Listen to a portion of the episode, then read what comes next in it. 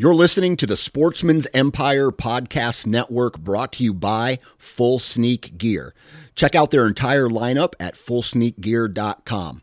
Also, be sure to check out our entire stable of podcasts at sportsmansempire.com. Interstate Batteries offers a wide variety of batteries for your everyday needs. Stop into one of their thousands of retail locations and talk with a battery specialist about batteries for your truck, trail cameras, and even those weird batteries for your rangefinder. Interstate Batteries even offers cell phone repair in certain locations. For more information, visit interstatebatteries.com. Interstate Batteries, outrageously dependable. New from Moultrie Mobile, the Feed Hub offers first of its kind cellular connection and control for nearly any spin cast feeder on the market. When used with the Moultrie Mobile app, you can monitor feed and battery levels, run feeders on demand, receive alerts when feeders are clogged, and remotely adjust feeding times. The Feed Hub is ideal for anyone who maintains feeders. Remove the guesswork and save time by planning feeder maintenance before you drive to your hunting property. For more information, visit moultriemobile.com. This is the Average Conservationist podcast brought to you by Outdoor Class and in partner with 2% for Conservation. Outdoor Class is the new single source of premium outdoor education from trusted, knowledgeable experts. For hunters committed to improving their skills, Outdoor Class is the only subscription based e learning platform that provides unlimited access to video lessons from the world's most respected experts covering topics across a hunter's entire journey. Learn from industry leaders like Corey Jacobson, Randy Newberg, Remy Warren, and other prominent personalities and organizations. Sign up today and use code AVERAGE to save 20%. 2% for Conservation's mission is to create an alliance of businesses and individuals that ensure the future of hunting and angling by committing their time and dollars to fish and wildlife. 1% of your time plus 1 of your money equals 2% for conservation. 2% helps businesses and people pair with conservation causes to support things that fit what they care about. Whether you're into fishing, hunting, or just getting outdoors, 2% can help you not only start giving back to wildlife, but get certified for it. Getting 2% certified means you've made the same commitment as popular brands like Sitka, Stone Glacier, and Seek Outside in giving at least 1% of your time and dollars back to wildlife. But it's not just for outdoor companies. Breweries, contractors, coffee roasters, and even piano repair companies have earned 2% certification and stand out as leaders in their communities for doing so. Businesses that are committed to conservation deserve your business when you shop. Learn more about 2% for conservation at fishandwildlife.org. That's fishandwildlife.org.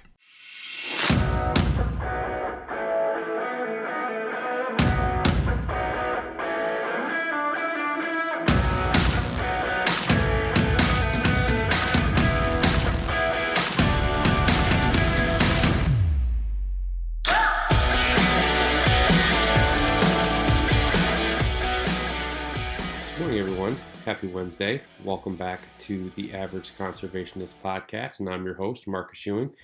Today on the podcast, I am joined by Doug Tallamy, and Doug is one of the founders of a conservation organization called Homegrown National Park.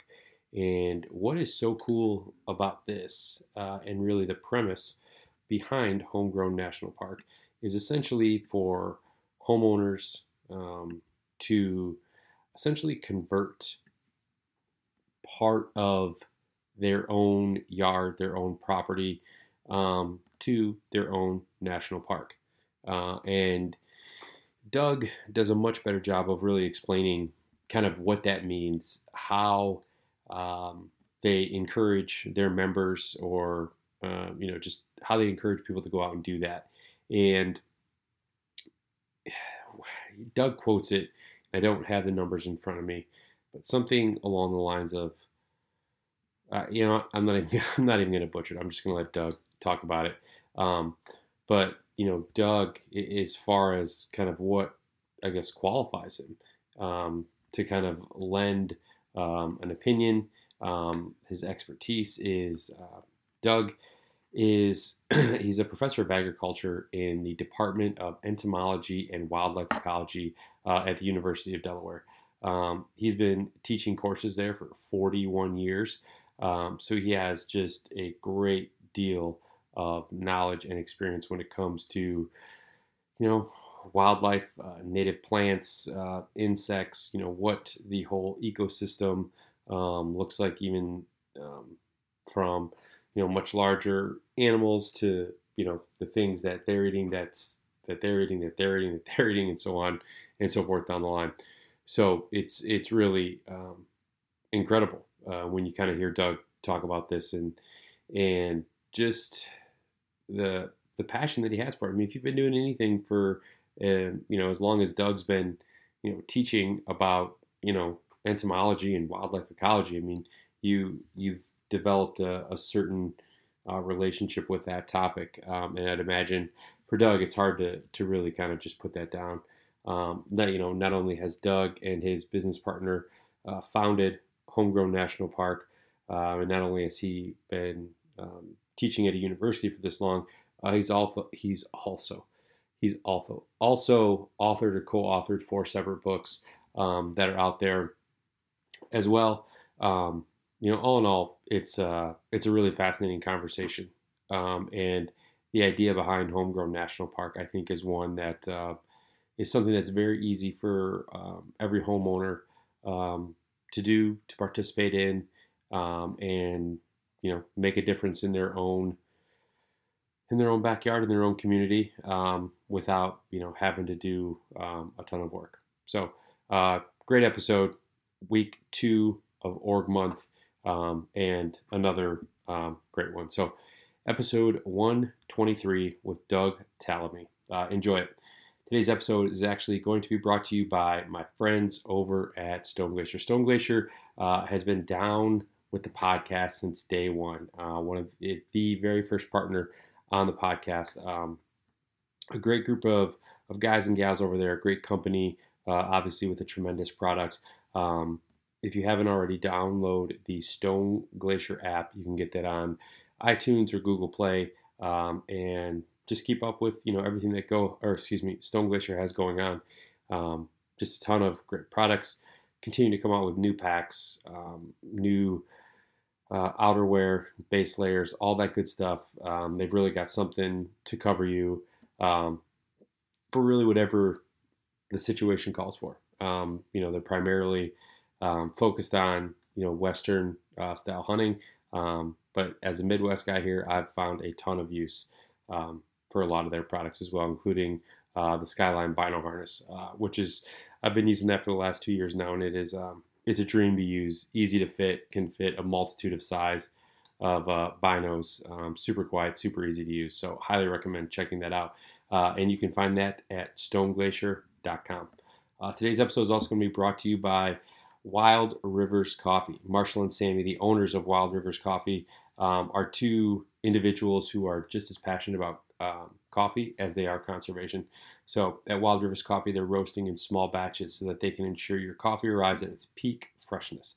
Wild Rivers is also a proud partner with 2% for Conservation, and they believe uh, Wild Rivers believes in preserving the wild places and wild things that bring all of us so much joy. That's why, with everything you purchase from them, portions of those proceeds are going to be donated back to conservation organizations that are near and dear to them. Uh, so you're going to get orgs like RMEF, Trout Unlimited, BHA, Ducks Unlimited. So head over to wildriverscoffeeco.com, grab your fresh roasted beans. Uh, they have some really sweet handmade mugs, some sweet merch as well. Uh, and if you subscribe today, you're going to save 10%. So again, head over to wildriverscoffeeco.com. All right, Doug Tallamy, welcome to the show. How are you this morning? I'm fine. Well, How are uh, you?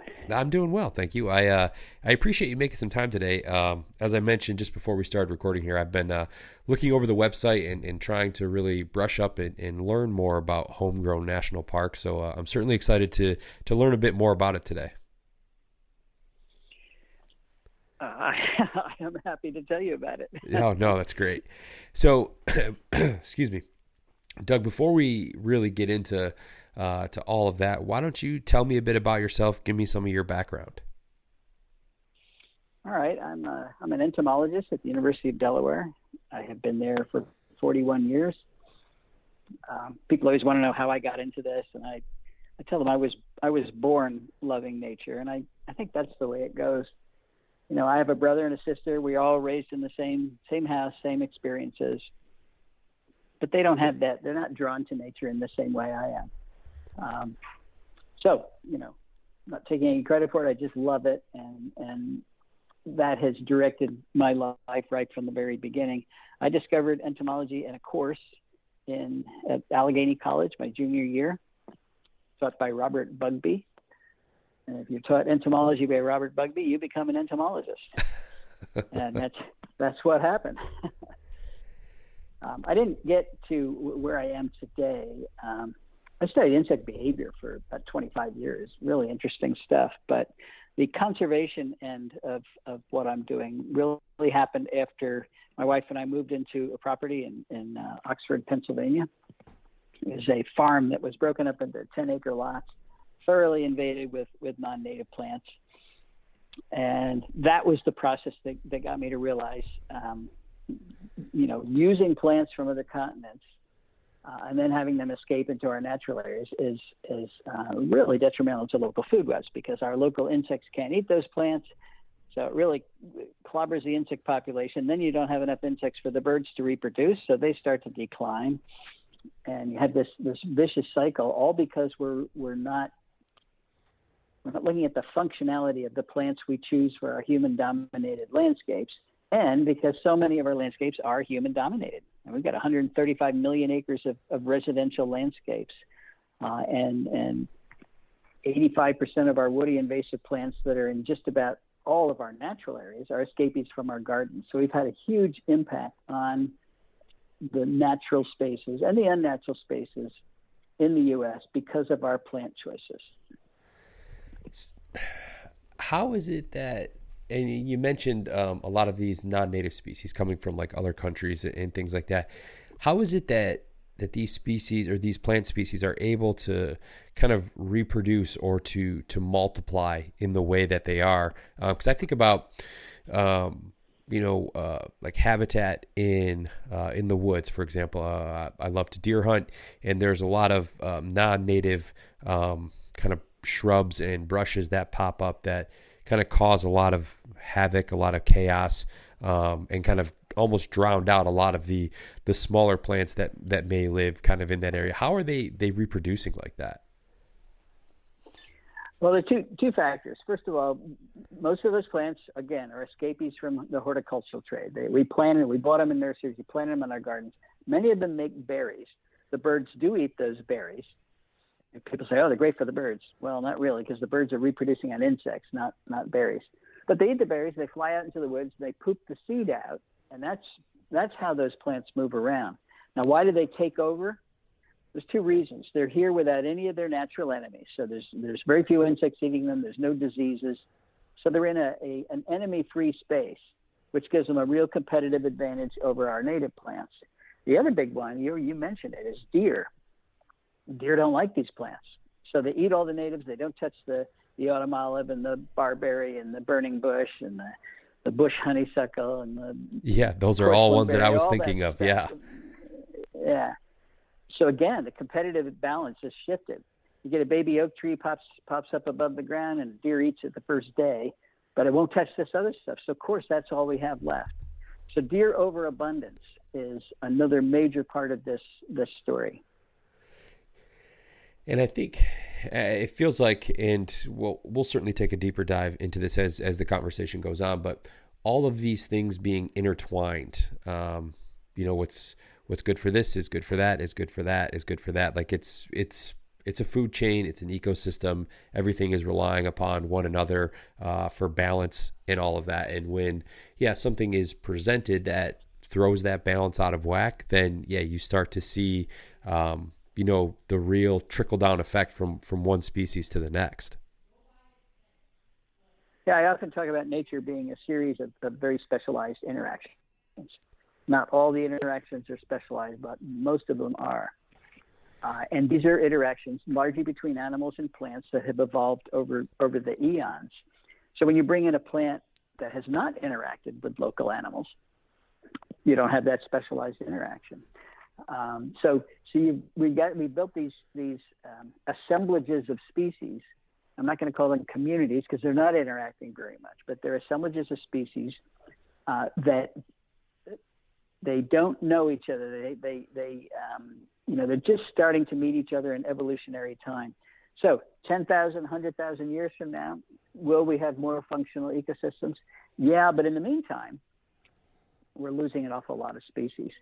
Um, you know, we've we've got three billion fewer breeding birds today than we had uh, just 50 years ago. We've got global insect decline. The UN says we're going to lose a million species in the next next 20 years, and most of those will be insects. And, and much of that, I mean, there's a lot of ways we're killing our insects, but taking away the vital plants that produce them is one of the major causes of insect declines. Yeah, and you you mentioned something. You have this this quote on your website, which I thought was was very um, it was very well put. That's uh, um, I'm gonna I'm gonna read this here. So it says, "What if each American landowner converted half of his or her yard to produce native plant communities? Even moderate success could collectively restore some semblance of ecosystem functions to more than 20 million acres of what is now ecological wasteland." I think it's a it's a great yeah. statement. And my question is is what or how how are we kind of or are you defining or the um, you know the the the world that I guess that we live in or, or work in, um, you know, as an entomology, uh, is working in entomology. What defines ecological wasteland? Well, the quote you just read was referring to the acreage that we have in lawn right now. Okay. We've got, uh, when I made that, it was about four, 40 million acres in lawn. It's now up to about 44 million acres of lawn, which is an area bigger than New England dedicated to this ecological deadscape. And the reason I say that is there are four things that every landscape needs to be doing, needs to be accomplishing if we're going to reach a sustainable relationship with the natural world that supports us. It's got to support a complex community of pollinators, not because they pollinate our agriculture, but because they're pollinating, you know, 90% of all flowering plants and 80% of all plants. That's one thing. We've got to sequester carbon, got to pull as much carbon out of the atmosphere and tie it up in plant tissues and then pump it into the ground through plant roots as possible. We've got to manage watersheds. Every single landscape is in a watershed, and destroying that watershed is just, you know, not, not ethically uh, viable. Right. And the fourth thing uh, we need to do is support that complex food web. So plants are, are capturing energy from the sun and turning it into simple sugars and carbohydrates. That's the food that supports just about all the animals on the planet. But if that food doesn't get from plants to the animals, then you don't have animals and you don't have a functioning ecosystem that's producing the life support that we humans need. So, pollinators, food web, carbon sequestration, and managing the watershed. Lawn, turf grass, is terrible at doing every one of those. it's, it's the worst plant choice you could have for, for doing any one of those those goals. So that's why I call it an ecological deadscape. It's there, particularly the way we treat it. I mean, we we mow it every week, so there goes your carbon sequestration. We we put um, fertilizer too much, uh, which is laced with uh, broad spectrum uh, herbicides that are going to kill everything except uh, grass. Right. Um, you know, just full of toxins. We, we put insecticides down there just in case there's there's a chinch bug or something. So it's a toxic wasteland that is not doing accomplishing any of the four goals that every landscape needs to accomplish. Yeah, I mean those are are all. I mean that makes complete sense, and I've seen, um, or maybe I've just uh, recently paid attention to it, uh, but I think uh, there's been this movement uh, in recent years. Um, it's called like No Mow May, where people are not cutting right. their grass. Uh, in, in, in, I think it's the month of May. Is that right? Right, right. And um, yeah, that doesn't make any sense to me. Um, I, I, the idea is a good one. And the idea is to uh, allow some of the plants in your yard to actually reach flowering stage so that you can support some pollinators. The problem is, pollinators aren't just around in May. Right. Uh, so you, you don't mow your, your lawn in May and then you mow it in June, you killed everything that you just promoted, including all the pollinators that are depending on what you just created. What we really need is no mow areas that we never mow, not just you know in May. Almost little so sanctuaries. the idea is right, but it it needs to be tweaked a little bit. Yeah, yeah. I think the the thought or the the idea behind it is in the right place. It's just it's it's not. Uh, it's it's good in the time that it's there, but the the long term effects are are not being really um, capitalized on, I guess. Right, right. Um, and you know, if you are using the fertilizer with the uh, the broadleaf herbicides in it, you just have tall grass that still won't help any pollinators. You need clover, you need dandelions, you need you need as many flowering plants as possible to help at least the generalist bees, like the bumblebees and the honeybees. Specialist bees and a third of our 4,000 species of native bees can only reproduce on the pollen of particular plants. And they won't be in your lawn no matter what, whether you mow it or not. So what we really need to do if we're going to help the pollinators is is plant pollinator gardens that are designed to support those native species that rely on on special plants. Plants like goldenrod and native asters, perennial sunflowers, things like that. Evening primrose. They're supporting a lot of specialist bees, and those are the ones we need to focus on because the generalists can use the, the specialized plants as well as the specialists. Okay. So, Doug, you mentioned kind of early on that when I was asking you a bit about your background, that um, the your your choice to kind of or how you landed on entomology and wildlife ecology is that you were you know you were just drawn to the outdoors you know from a very young age. What did you know being drawn to the outdoors what did that look like to you? I mean was it you know just poking around in the woods you know going camping going hiking? I mean how you know how was that kind of cultivated you know throughout the early part of your life? It was all of those. Um, i was like most other little boys i didn't know anything about insects but i sure liked turtles and snakes and lizards and i collected all of them. All the good I had, stuff. I had pet snakes pet snakes right into college. Um, and if you have a snake, you've got to collect the food to feed that snake. Uh, my much of my uh, youth was spent camping in North Jersey at a place called Deer Lake, uh, and it was a lake. It had woods. It had everything. So yeah, I spent all day long running around the woods and looking in the water, looking everywhere in the streams. It was it was a wonderful uh, exposure to the natural world. Yeah, and it's amazing. Um, and you know, it's it's it's what so many of our kids are missing today. They don't have that opportunity, uh, and it's just it's a shame. Yeah, I mean that was where the next words out of my mouth was, it's it's a shame, and it's amazing how much times have changed in terms of, like I think you know I'm in my late 30s now. I think about my upbringing and you know how I was you know a lot of the same things, poking around in the woods, just almost like being self-taught about all these different things kind of in the natural world um, trying to to gain or glean some type of understanding from you know the things that you're digging up whether it's you're looking for worms to go fishing or you're just you know poking around in the garden you're seeing all these bugs and different insects like you mentioned.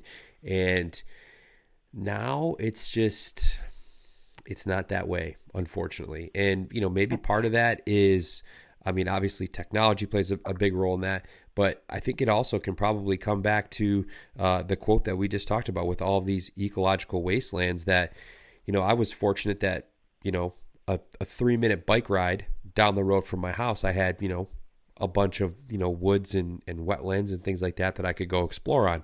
You know, now where I live, uh, I my kids don't have that that opportunity, right? Yeah, yeah, yeah, yeah. Most of that is gone. It's it's it's a terrible shame. Also, you know, our culture has has adopted this risk-free attitude. If you let your kids go out and play, somebody calls the cops on you for parental parental abuse or child abuse. so it's it's crazy. Um, I mean, when we grew up, we left early in the morning, and my parents said, "Come back at dinner time," and yep. that was it.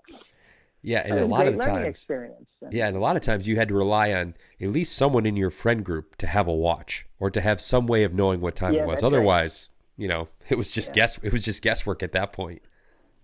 Yeah, actually, where we grew up, they had a six o'clock whistle at the center of the town. It would go off, and so we'd know at least when it was six o'clock. So. oh, there you go. we we didn't have an excuse. Yeah. Yeah. So, Doug, with with all the work that you've done in your career in the field of entomology and wildlife ecology, what was it that brought you to the point of looking to start Homegrown National Park? Or, yeah. Uh, well, you know, all right, the, the concept of Homegrown National Park really started, I remember very, very clearly. It was a Sunday morning, and I came across the statistic. It was a 2005 statistic that we had 40 million acres of lawn. Uh, and I remember sitting at the dining room table thinking, well, well, gee, what if we cut that area in half? That would give us 20 million acres we could put towards conservation. Uh, and if we did that at home, you know, maybe that'd be big enough to create a new national park. We could call it Homegrown National Park. So I start adding up how big is 20 million acres. I start adding the, the area of Yellowstone and Yosemite and the Smokies and all our major national parks, and you add them all up, it's still less than 20 million acres. So I said, wow, Homegrown National Park could be the biggest park in the country. And I started talking about it in my talks. It wasn't until I wrote uh, Nature's Best Hope that I, I wrote a chapter about Homegrown National Park. But it didn't, it didn't come into being uh, in terms of a nonprofit until I met Michelle Alfandari, who um, she was a businesswoman who had just retired from Manhattan and moved to Connecticut. Um, one of one of her neighbors uh, brought her to one of my talks. She, she didn't know anything about nature and, you know, just wasn't into this at all. Um, but to be, you know, to keep up uh, neighborly relationships, she agreed. She'd come to the talk, uh, and and she listened. She was she was fascinated by the the um, the audience's reaction, uh, and she saw it as as essentially a marketing opportunity. She said, she came up to me afterwards. She said, you know, um, this is a great message, but if you don't get it beyond the choir, beyond the people who come to your talks, it's never going to work. And I said, yeah, I know that. I said, but that requires social media and all the stuff that I don't do. She said, well, I do do that. she said, we need to create this nonprofit and we'll call it Homegrown National Park. And, and I was really dubious in the beginning because that's a lot of work and it's a, and you know, I she said you'll be the scientific advisor. You won't have to do much. So you know, with that, I said, okay, I I agree. Of course, I've ended up doing more than than I wanted to, but it, of course. it really is important. We've got you know we've got more than twenty thousand people have joined Homegrown National Park at this point.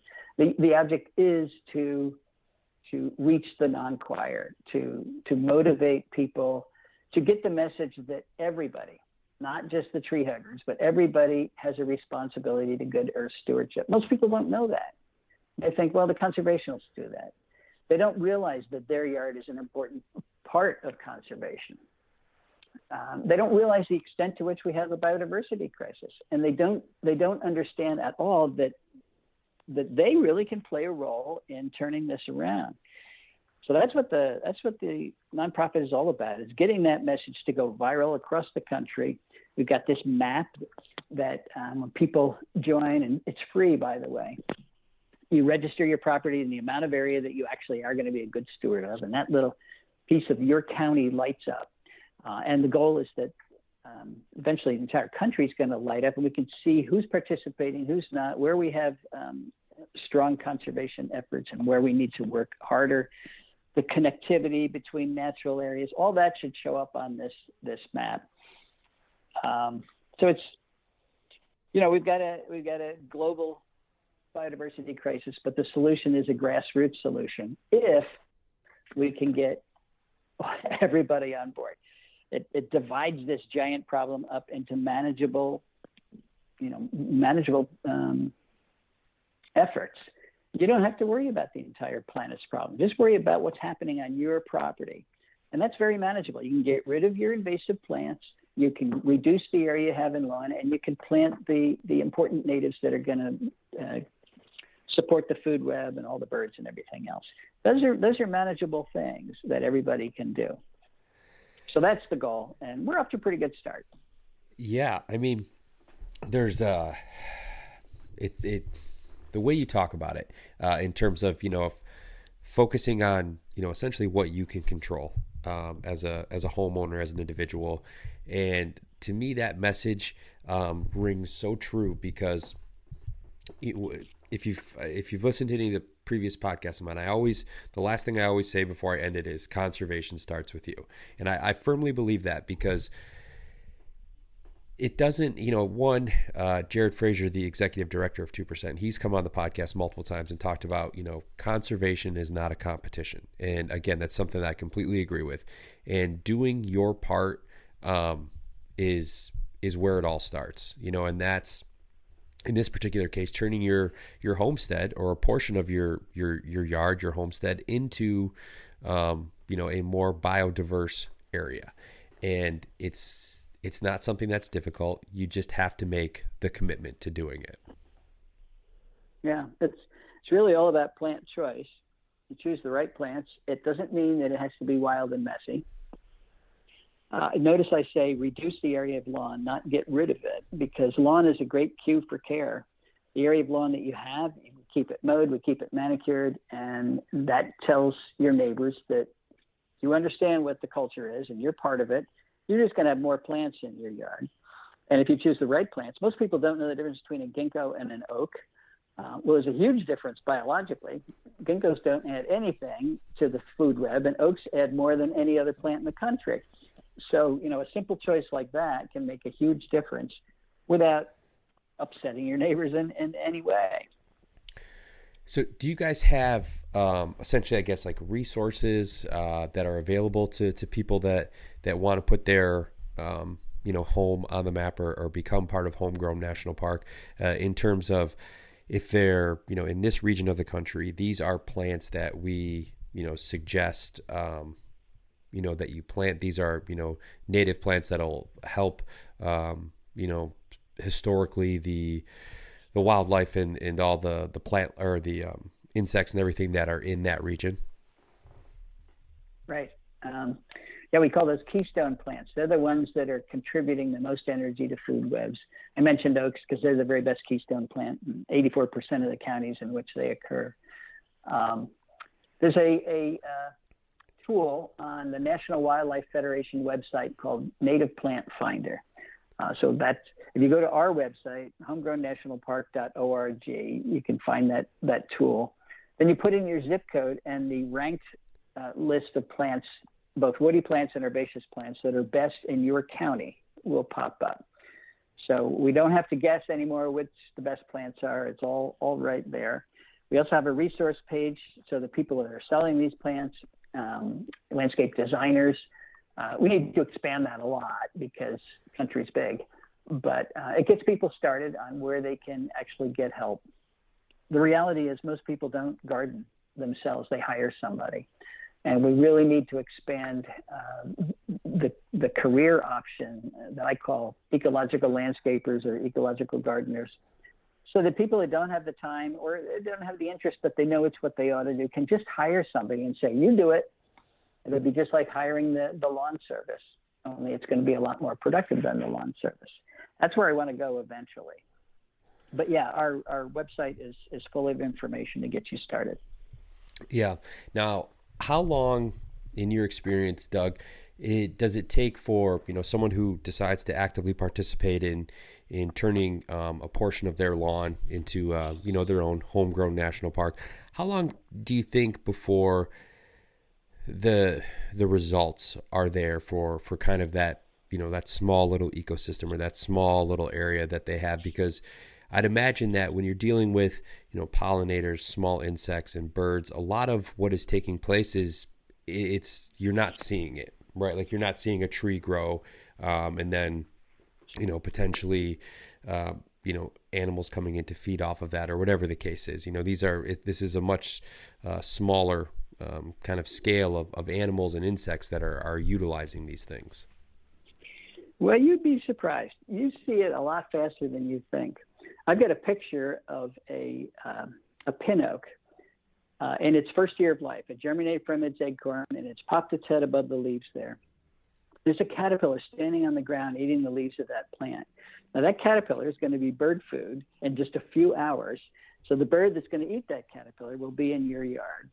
Um, in order to have breeding birds in your yard, you need thousands of caterpillars, and those oak trees and other things that you plant will produce those caterpillars. So you you will see wildlife come to your yard much faster than you would imagine.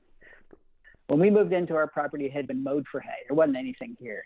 And the very first year, I planted a bunch of acorns. So it's been 22 years now, but those those trees are 60, 70 feet tall now.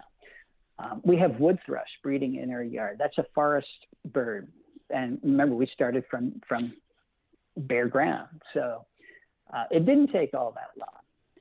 Um, so, uh, and and if you're if you're talking about you know attracting pollinators, you will get them the very first season. As soon as that plant is in bloom, they're there. They're looking for forage uh, all the time. What's interesting is you get to record the new things that come to your yard each year.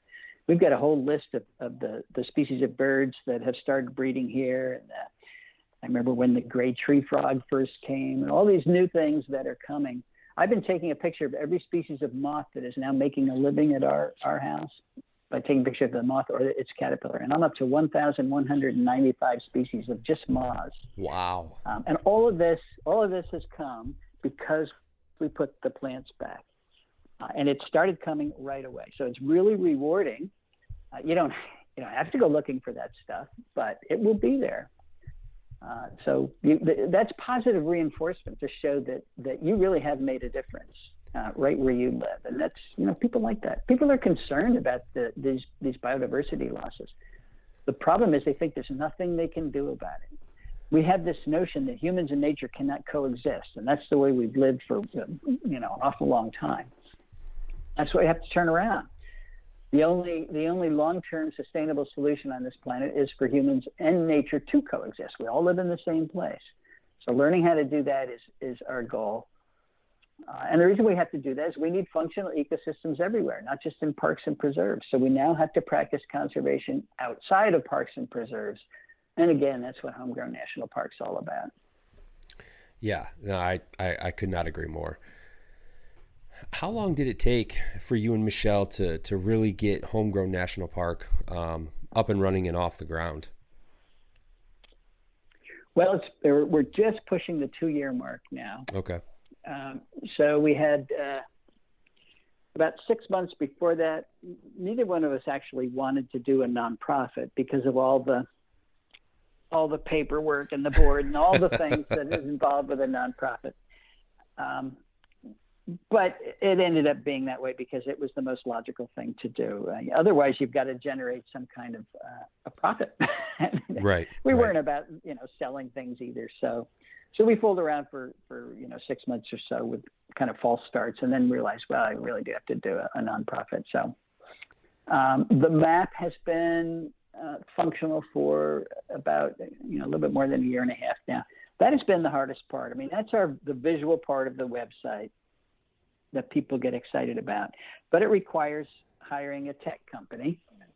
Um, and actually, we're we're our second tech company. Um, you'd you'd think that it'd be easy to do.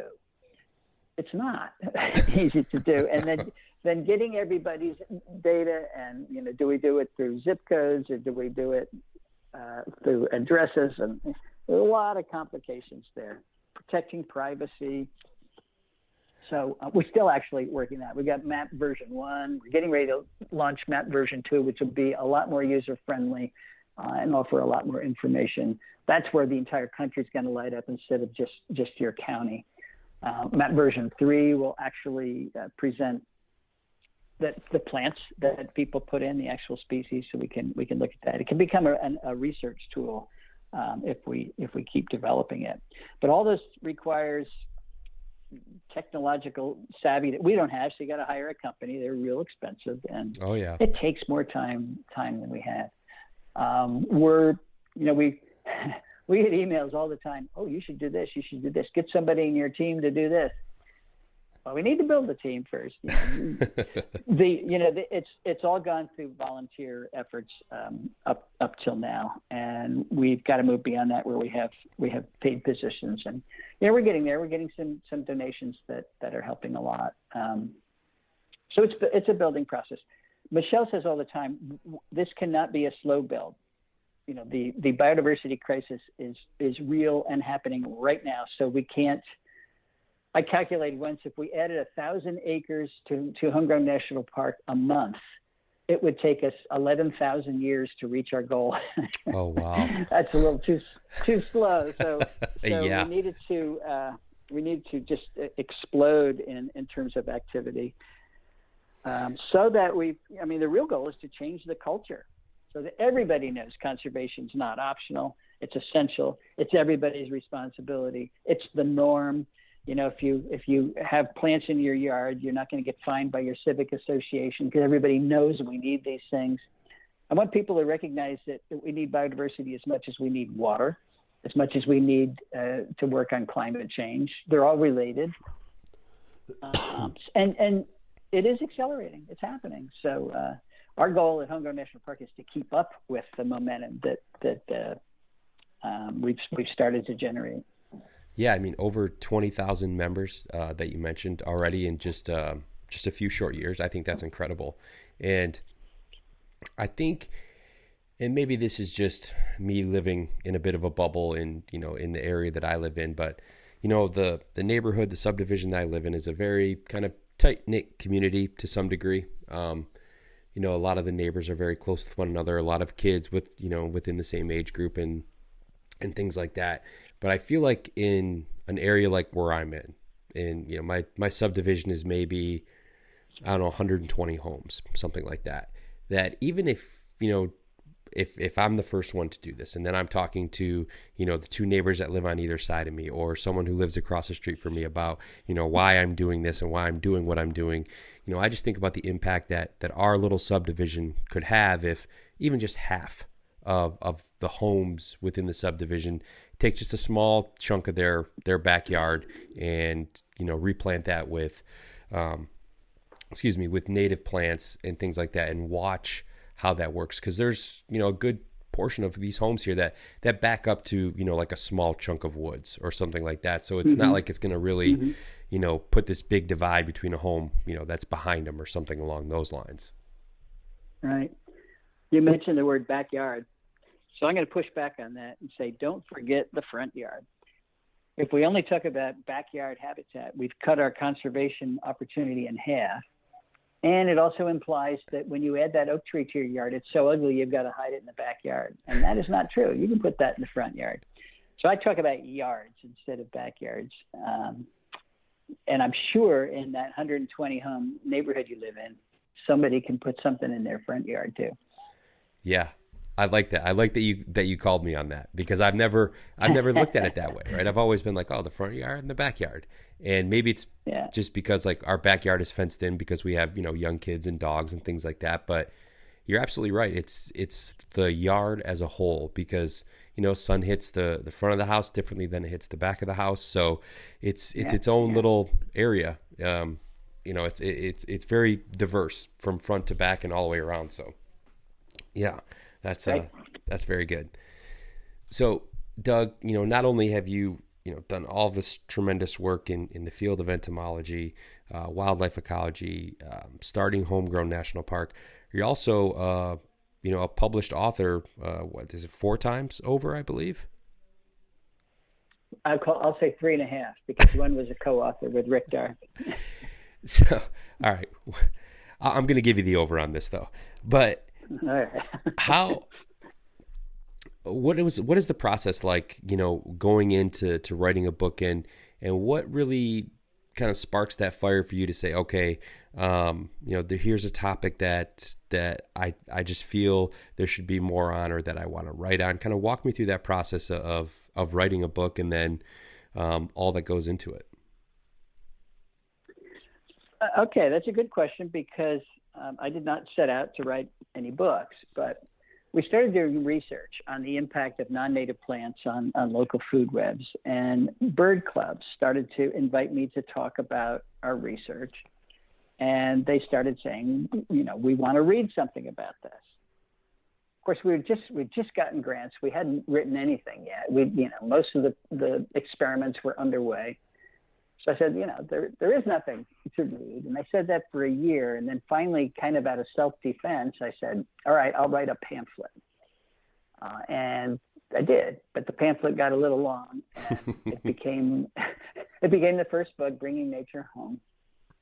But it was a response to what the people who were interested in um, really wanted to hear. And I, I laid the book out based on questions that I would get at every single talk. You know, why do we need biodiversity? What do insects have to do with it? Um, on and on and on. And and I wrote it directly for the public because they were the one asking.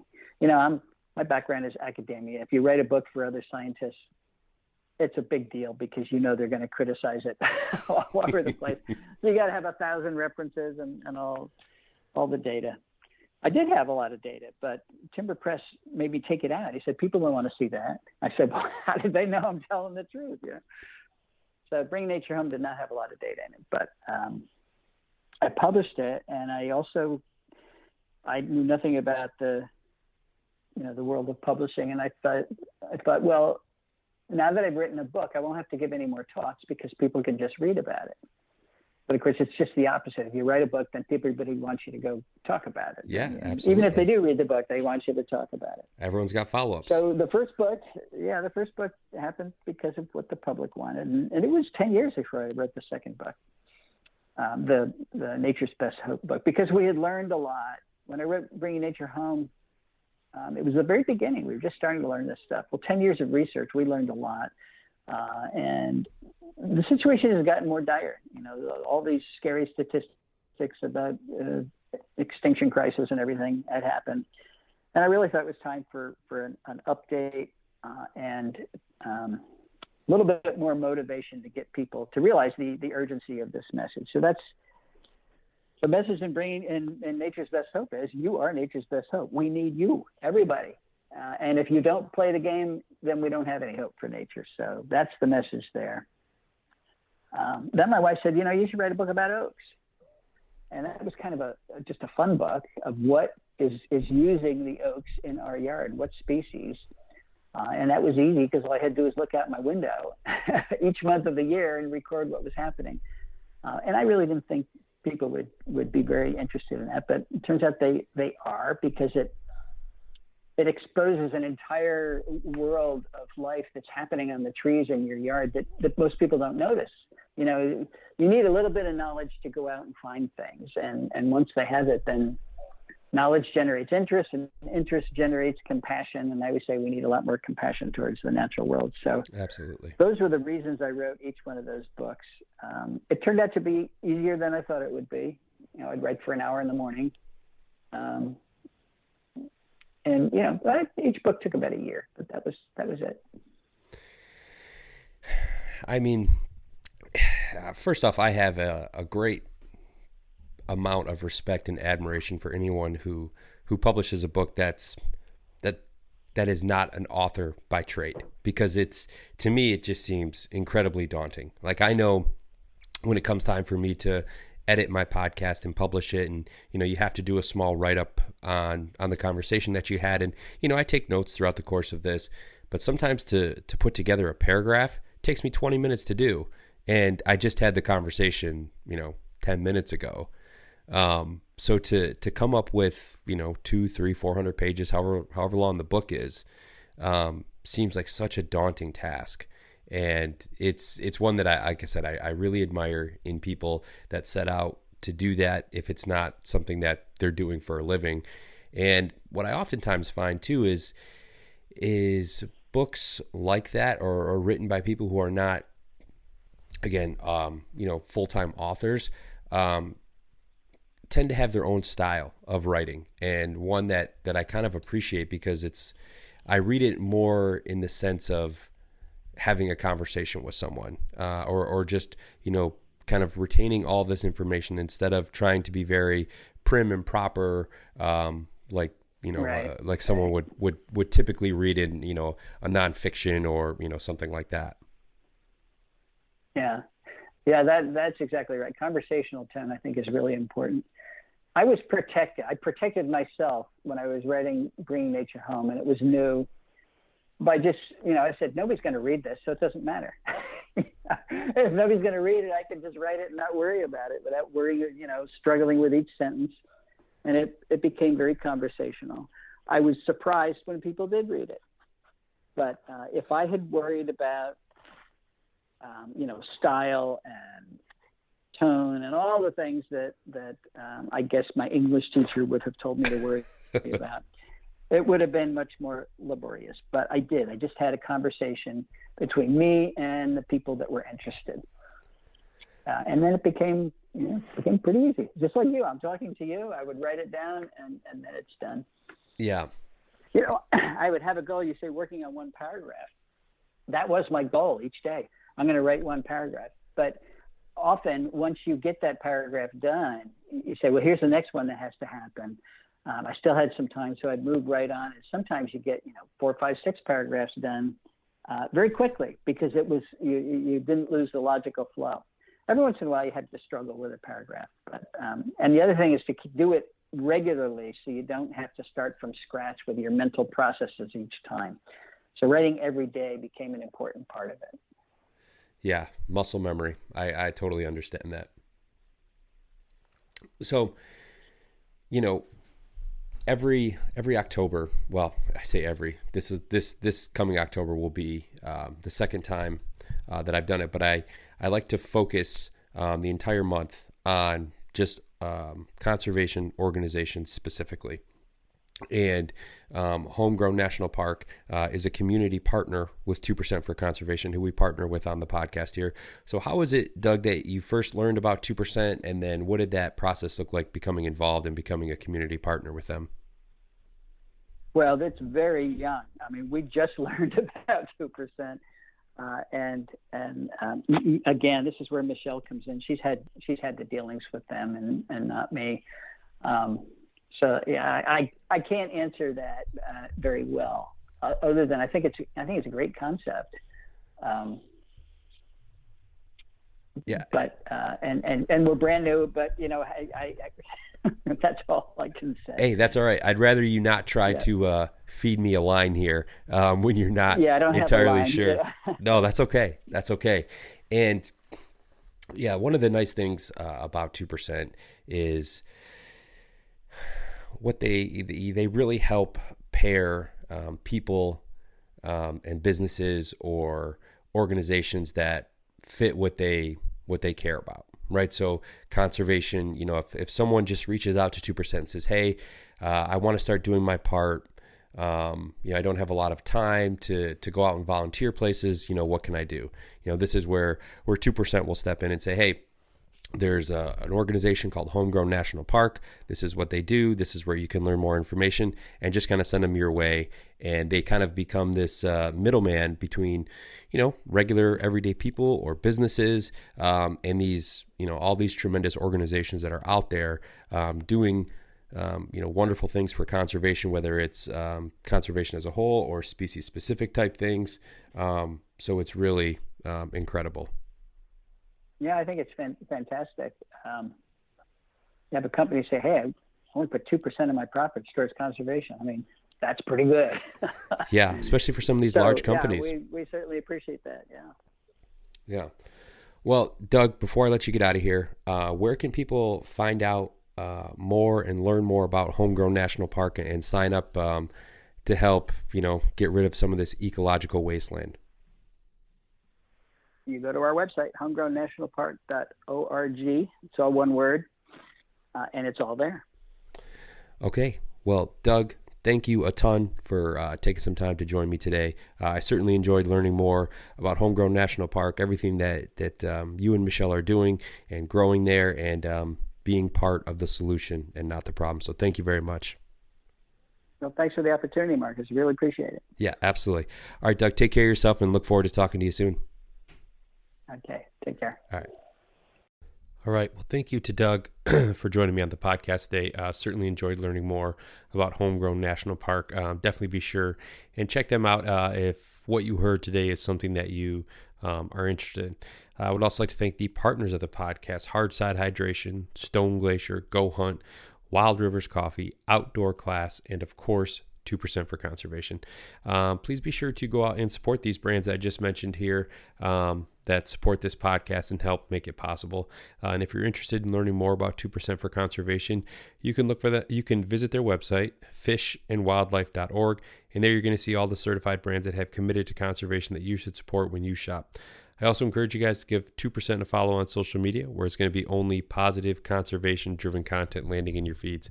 So, again, if you'd like to learn more about 2% for conservation, you can look for them online on. you can look for them online on social media or at fishandwildlife.org.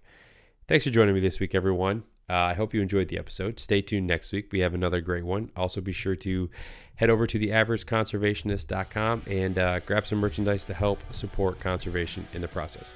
So, until next week, stay safe out there and remember that conservation starts with you.